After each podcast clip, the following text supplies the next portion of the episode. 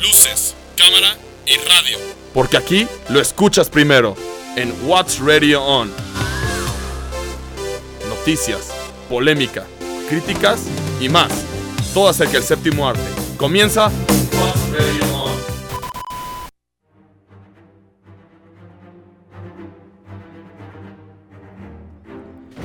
Muy buenos días, queridos amigos. Sean ustedes bienvenidos a otra edición de What's Radio On a través de VM Radio. El día de hoy lo presentamos Luis Antonio el Brujo Rodríguez. ¿Cómo estás, Miguel? ¿Cómo estás?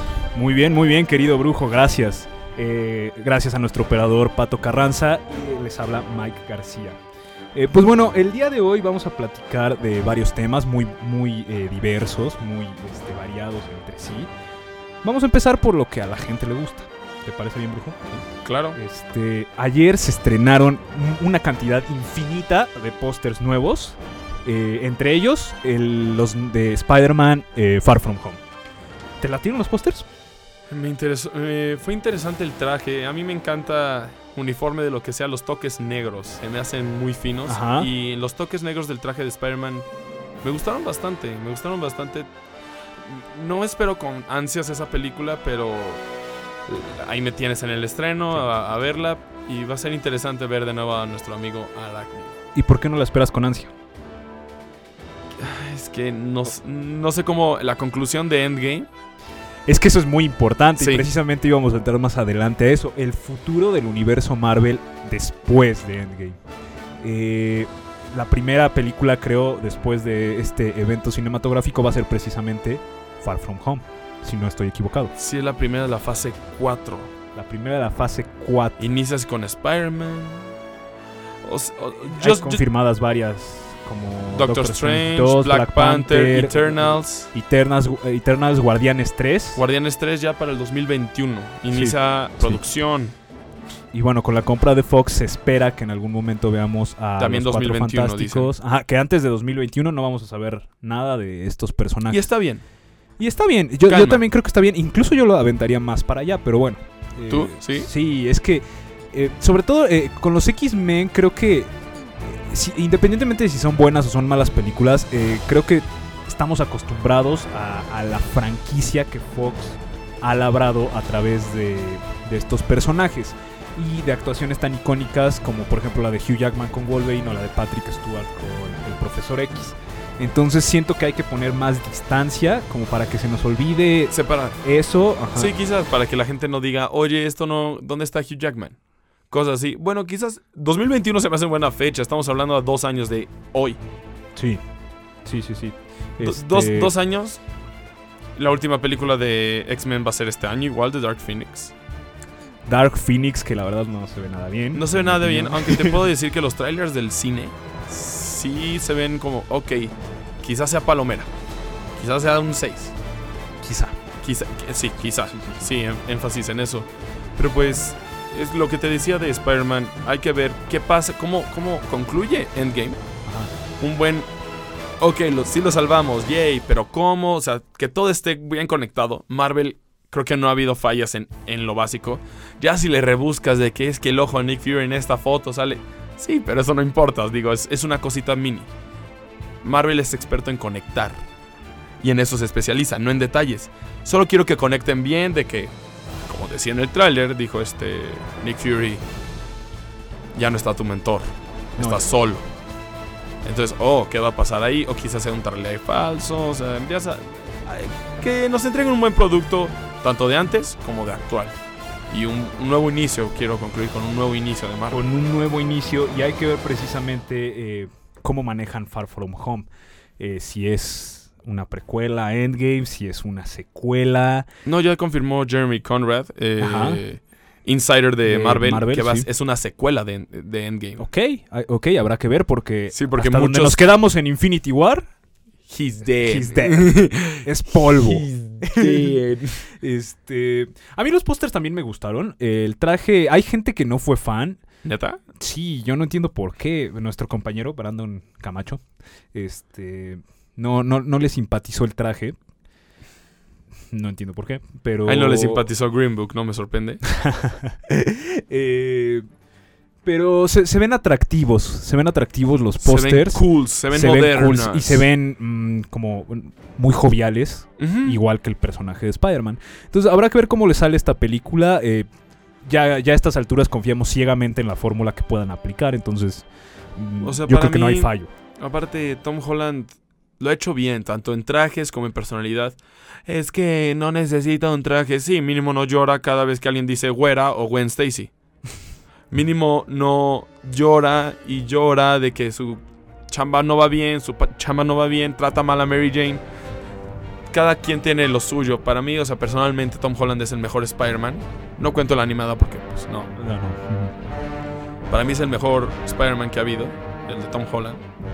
Porque da una conexión a un universo. Los demás daban una conexión al universo Spider-Man.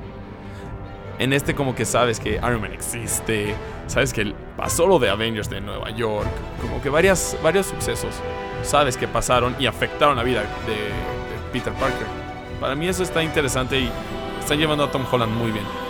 Sí, de acuerdo, de acuerdo. Eh, también ayer se liberó un nuevo póster de Once Upon a Time in Hollywood, lo nuevo de Quentin Tarantino. Como estilo noventas, ¿no? Muy retro. A mí Ah, me sí. encantó ese Con, lo- con, to- con todos los títulos, o sea, de los, de los actores abajo. Sí, sí, sí, sí. Bien, primero apellido, después nombre. Eh, no soy fan de Tarantino. Yo nunca. Yo o, sea, tampoco. ¿eh? o sea, hasta yo diría mi película favorita porque no puedo decir la mejor porque no, no soy fan. Diría que es Django. Ok, Django. Porque es la que más me gusta. O sea, Kill Bill está como ahí, está chida, pero no me llega. Eh, Pulp Fiction, me aburre Pulp Fiction. Ok.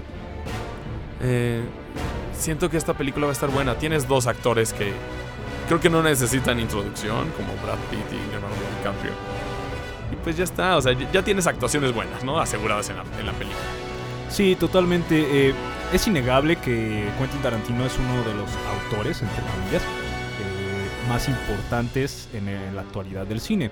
Eh, y es un cineasta que ha logrado construir un estilo y un sello muy identificable.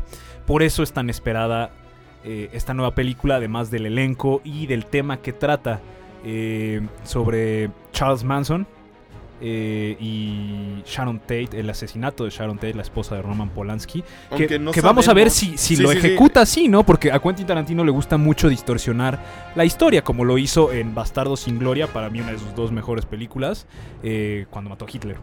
Entonces hay En que el ver- teatro. Eh, ah, Dios, qué, qué- Y, este, y no es nada de la historia.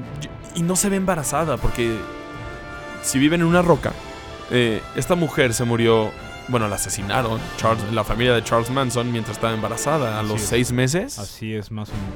Más o menos, y no se ve embarazada Margot Robbie en el teaser. A mí se me No, hace que, no, que va a morir Charles Manson. O sea, algo típico de, de Tarantino es matar a los villanos que no han podido matar en las películas. O mejor aún, va a matar a Roman Polanski.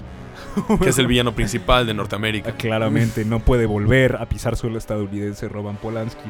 Eh, pero lo que conocemos de la película, el teaser eh, y el póster, obviamente el elenco, a mí me, me ha comprado, ¿eh? Me ha comprado. eh, no soy fan de Tarantino, pero pues al ser uno de los cineastas más importantes que más ruido hacen, eh, pues obviamente vamos a ir a ver su película. Se espera que haya nominaciones por todos lados. Tú dices que le van a dar un Oscar a Brad Pitt.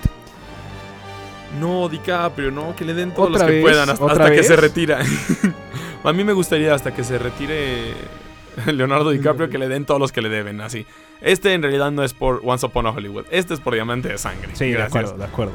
Este.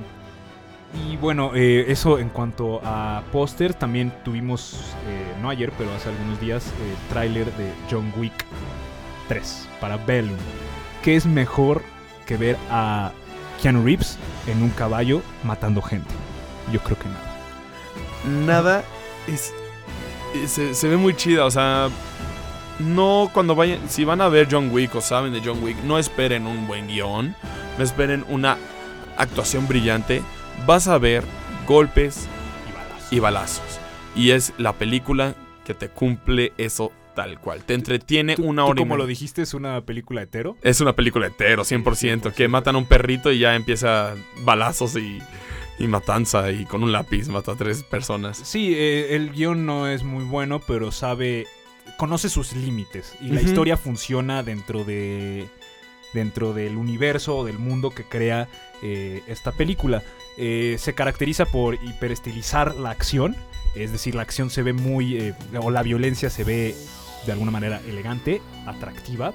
Este, ese es el tema de John Wick y el tráiler eh, explota todo eso, explota una atmósfera villana o del submundo muy, eh, muy atractiva con estos tonos violeta y los disparos y, lo- y los golpes y todo lo demás pues se ven tan, tan perfectamente coreo- coreografiados como en las dos anteriores. Es una de las películas más esperadas de, la- de año y este es una de las franquicias de acción que más ha recaudado en la década, ¿Sí? lo cual no es fácil. Más que Misión Imposible. Bueno, no, menos Misión Imposible es la top. Mm. Este, pero sí ha recaudado más que, por ejemplo, eh, las dos películas fallidas de Jason Bourne que tuvimos esta década, una con Jeremy Renner y la otra con el retornante Matt Damon. A mí nunca me gustó Bourne. Uy, a mí sí. A mí sí, y es la influencia directa de eh, John Wick, por ejemplo. Y de, de muchísimas. De muchísimas, este. Pero yo me quedo siempre con la trilogía original. Eh, lo de Jeremy Renner es asqueroso. Y lo que. Matt Damon. Matt Damon, pues es simplemente. Me olvidable. Para volver a sacar dinero, punto. ¿Sí crees? Este, sí, y no le fue tan bien, ¿eh? Tampoco. Para mí una de acción que podría decir que son de las... Jack Reacher. Jack Reacher, la- tenemos dos películas, ¿no? Sí, dos, dos de Jack, Reacher. De Jack Reacher. eh, hay otras películas de acción muy buenas que influyen a John Wick, que influyeron en la última entrega de Misión Imposible, como por ejemplo las de La Redada, Franco, pero esas no- francotirador. Francotirador, esas no son tan taquilleras. el The Equalizer. Ajá, con. Denzel Washington. Este, pero bueno, vamos a ver cómo sale eh, esta tercera entrega de John Wick.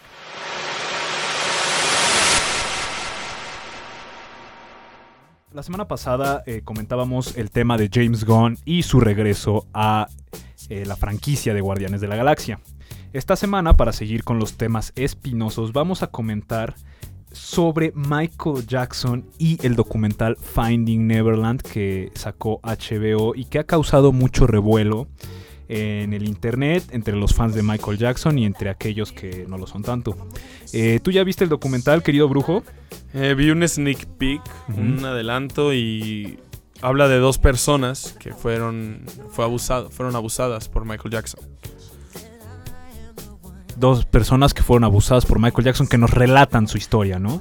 Este, Sí, nos cuen- nos sí, cuentan con, sus- con lujo de detalles lo que he escuchado, yo tampoco lo he visto. Son cuatro horas, está un poco matado verlo. Este, con lujo de detalles eh, sobre pues lo que vivieron en el rancho de este, Michael Jackson, Neverland. Ahora, la discusión, eh, la discusión creo que se centra en qué tan correcto es o no seguir escuchando la música de Michael Jackson después de saber este pues lo que hizo. Tú eres un fan de Michael Jackson, brujo. Sí, sí O- soy, sí soy fan de ¿Lo eras música. o lo sigues siendo? Es que ahí entra la discusión interna de, de- de- de la persona de que qué opine. Sí. Por ejemplo, si hubiera pruebas, o sea, un culpable que se vaya a la cárcel, yo creo que sí. Para ya mí, no hay. ya no no hay, está culpable. muerto Michael Jackson. Se me hace un poco injusto que eh, digan esto justamente cuando se mueran, cuando se muere, y hace 10 años, 15, lo que tenga de muerto Michael Jackson, no lo haya dicho, pero yo sí creo que lo hizo. Yo creo que era una persona enferma. Sí, sí. eh, los fans de Michael Jackson hasta antes de el- la liberación del documental, eh, una de sus principales tesis para defender al astro del pop era que No se puede defender. a- aparte que no se puede defender porque ya está muerto, este, que mentalmente era un tipo, pues muy trastornado, ¿no? Estamos hablando de alguien que cambió su color de piel, este, y que Bueno, también. sí, y a que, a que- que a nivel mental era un niño y que convivía con los niños como si fuera un amiguito, ¿sabes?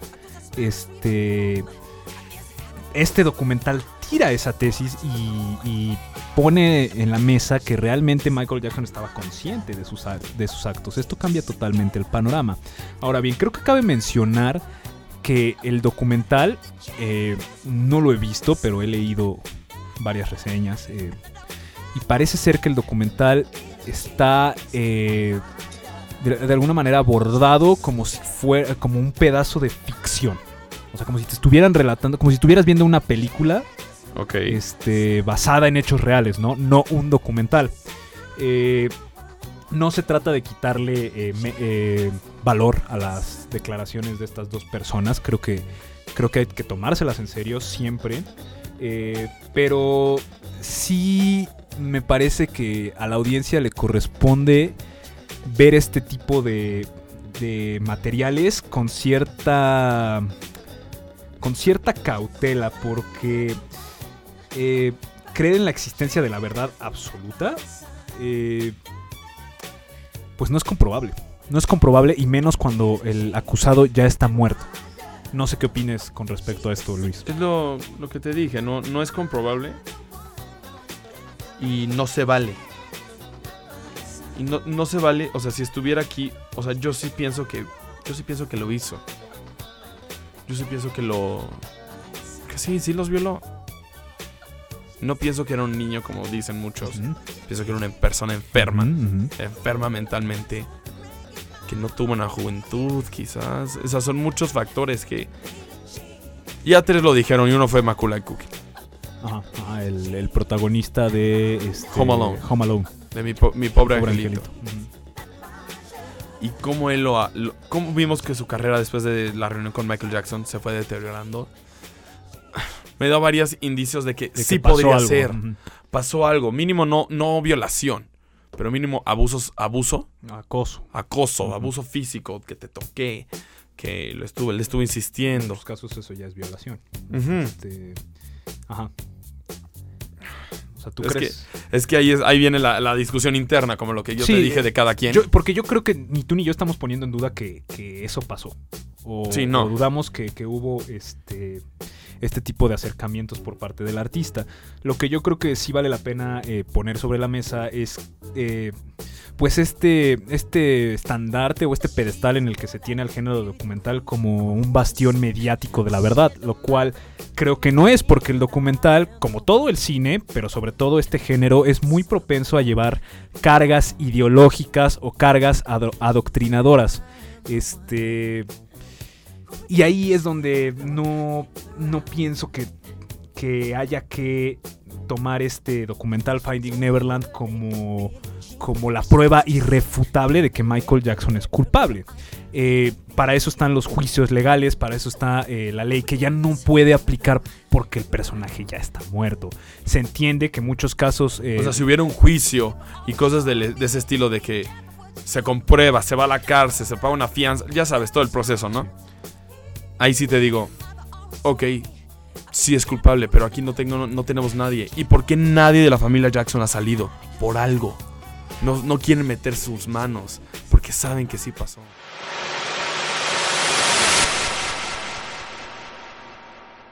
Eh, vamos a dar unas recomendaciones de Netflix. Brujo, eh, ¿tiene alguna?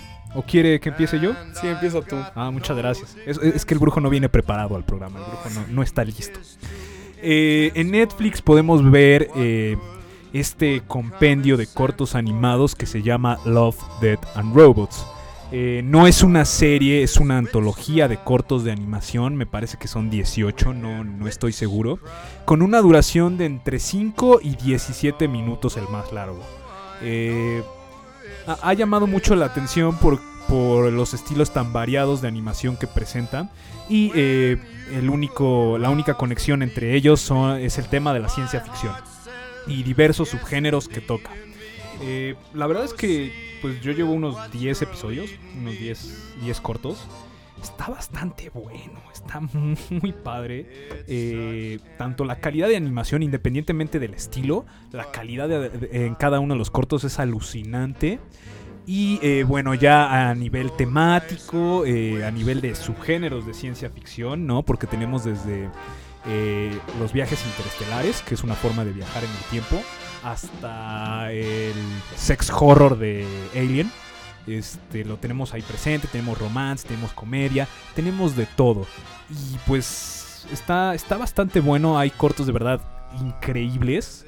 Eh, hay uno por ahí de unos granjeros con sus mechas, sus robots gigantes que pelean contra aliens que está muy bueno que me dejó con un nudo en la garganta. Eh, y tratan diversos temas como eh, la extinción de la humanidad, este, eh, el empoderamiento femenino, por ahí hay algunos este, sobre este tema.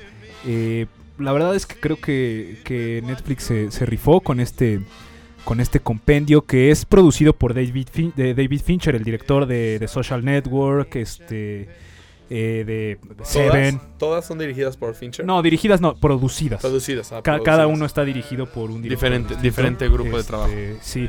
Eh, y bueno, se las recomiendo mucho. Es para adultos. Sí hay sangre, sí hay mucho sexo explícito. Este, son temas, pues, eh, no precisamente para todo público. eh, pero la recomiendo ampliamente. No es una serie, repito, la puedes ver en el momento que quieras, en el orden que quieras. De hecho, me parece que Netflix está experimentando con, con una nueva modalidad de presentar diferentes, o eh, un orden diferente de los episodios eh, a diferentes usuarios, ¿no? Algunos empiezan por X corto y otros empiezan por otro. Eh, esto es algo nuevo, se creía que esto tenía que ver con tu orientación sexual, que es ah, una información que Netflix no posee. Este, pero bueno, es pues interesante que intenten algo nuevo y sí, véanla, véanla, recomiendo mucho Love, Death and Robots.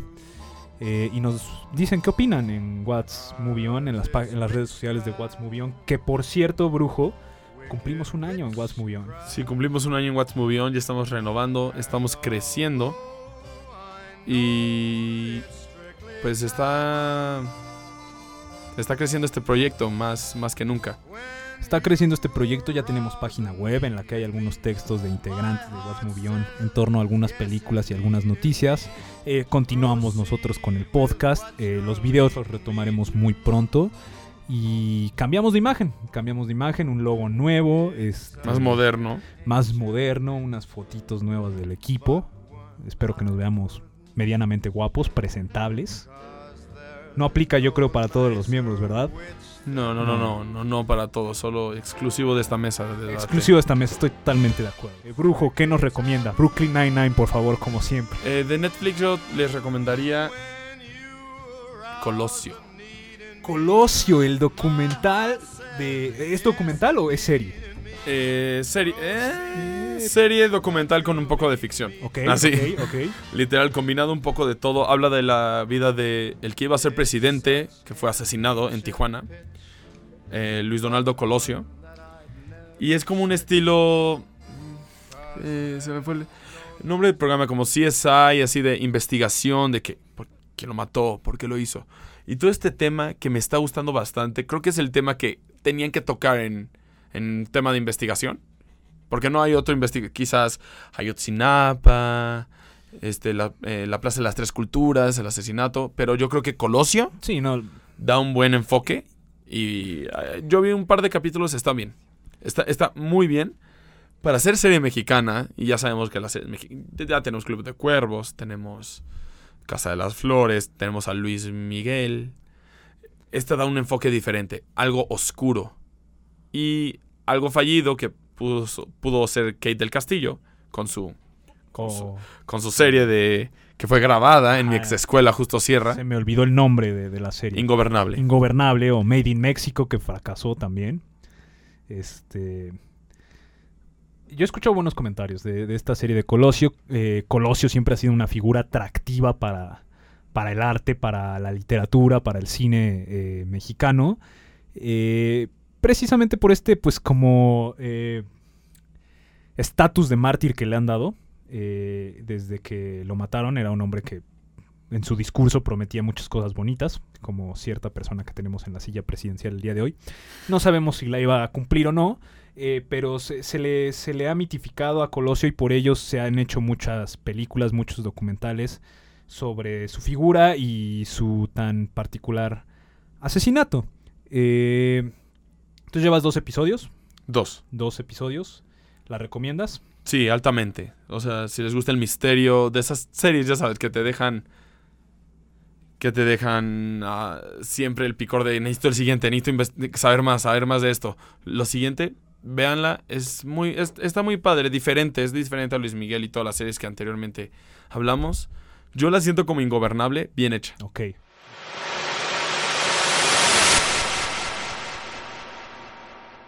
Y vamos con unas notas rápidas, brujos. Se liberaron unos pósters muy bonitos de Avengers que estamos subiendo en nuestras redes sociales de What's Movie On. Eh, los sobrevivientes De color. de color. Y los, Y los que murieron de negro. de negro. Y que dice la frase, Avenge the Fallen, venga a los caídos. Avengers the Fallen estoy a punto de llorar porque estoy viendo un póster de Stan Lee. Ese es, ese es fanmade, ese es fanmade, Ese es fan-made, pero muy bonito yo creo. Muy, muy Sí, sí, justo. muy bonito, muy significativo. Y a ver, se resolvió una duda que tenían varios fans por ahí sobre si este, la hermana de del rey T'Challa, eh, Shuri, Shuri se ¿Estaba acaba, viva o se acaba muerta? de confirmar en los pósters. Shuri está muerta. Ok. Es- apareció en blanco y negro. Se, aca- se- se acaba, se acaba de confirmar. ¿quién sobrevivió de Wakanda? Este, ¿Quién sobrevivió de Wakanda? ¿cómo se llama? Eh, no me acuerdo. Pues mira, los que ya sabemos de que en la película murieron, Ajá. Todos los To- que to- todos, ¿no? Es- todos los que murieron, Loki aparece en blanco y negro. Bueno, eh, si alguien tenía la esperanza de Aquí que está. estaba vivo. Yo creo que aquí lo nula. Eh, Shuri, en blanco y negro.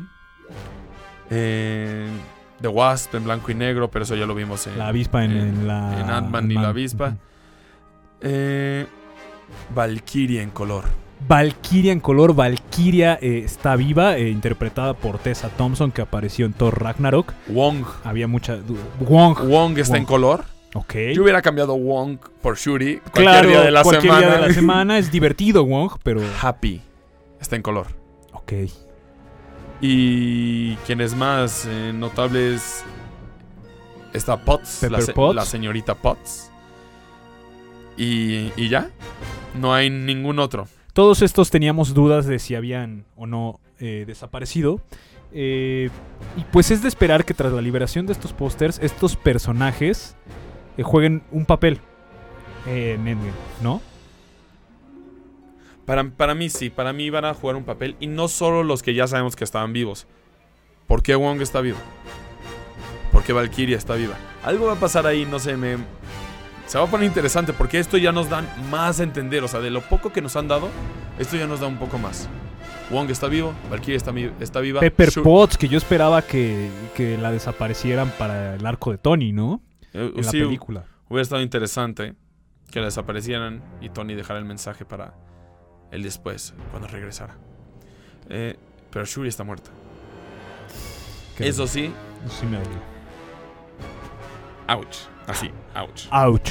Este, ¿qué otra nota tenemos por ahí, Brujo? Nos iba a hablar de Cementerio de Mascotas, creo. De mi película, de mi película que llevo esperando desde hace 4 o 3 años que anunciaron que, que van a hacer Cementerio de Mascotas. Eh, según las críticas dicen que es la mejor, la mejor película de, de Stephen King. uy, uy, uy, uy, uy, uy, uy, uy. Basada en un libro de Stephen King. Di- Dicen, dicen que es de lo mejor. Yo, yo, yo, yo le creo. Ten- tengo muchas esperanzas. Aún no sale el, tomato, el famoso tomatómetro. No. Pero yo tengo esperanzas. Es el de los primeros libros que yo leí. Y literal de mi secundaria crecí con ese libro. Así, era, era casi mi Biblia. De- les platicaba de Church, de la historia de, la- de la, de la familia, acerca de un tren y de vías. Me, me encantaba, me fascinaba. Yo creo que es mi it de los, los chavorrucos. Ok. Y también tenemos revelación del tomatómetro de, Shazam. Ok. Inició con 97. ¿En qué, es, eh, ¿En qué se encuentra ahorita? eh, se encuentra en 94, bajando para 93. Yo digo que va a llegar en 89, por ahí. ¿De cuántas críticas Cerca, estamos hablando? cerca de 50 críticas actualmente. Cerca de 50 críticas. Normalmente las muy bien. ¿eh? Normalmente las críticas son de 100 a 300 críticas de, de Rotten Tomatoes. Rotten Tomatoes selecciona quiénes va, o sea, Mike va a estar. Mike va a dar una crítica, otro va a dar, no es como de todos los que tengan crítico de cine, vengan. No, o sea, sí envían específicamente a quienes. Y en público, como no ha salido, todavía no, todavía no este, se sabe cuánto es del público. Yo pienso que va a ser un éxito en taquilla, o sea, no hay, no hay duda de eso. Pues es de esperarse, ¿no? Aquaman lo fue. eh, y, y DC espera repetir el éxito con esta película, pues muy peculiar, ¿no? Muy este, muy a la Deadpool, muy cómica. eh, y que contrasta con lo que nos han estado ofreciendo en los últimos años, ¿no? Esta, esta atmósfera oscura, eh, este, Los superhéroes no tienen que ser... Ah, por cierto, eh, ya que lo mencionas, creo que voy a mencionar eh, Zack Snyder. Ajá. ¿Se lo dije bien? Sí, sí, sí. Zack Snyder. No importa si lo dijiste bien o no.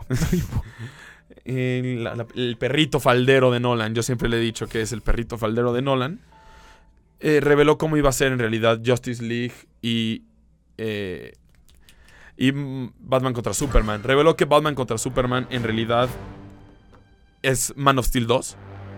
Para él es Man of Steel 2. Si la gente no cree, no le interesa.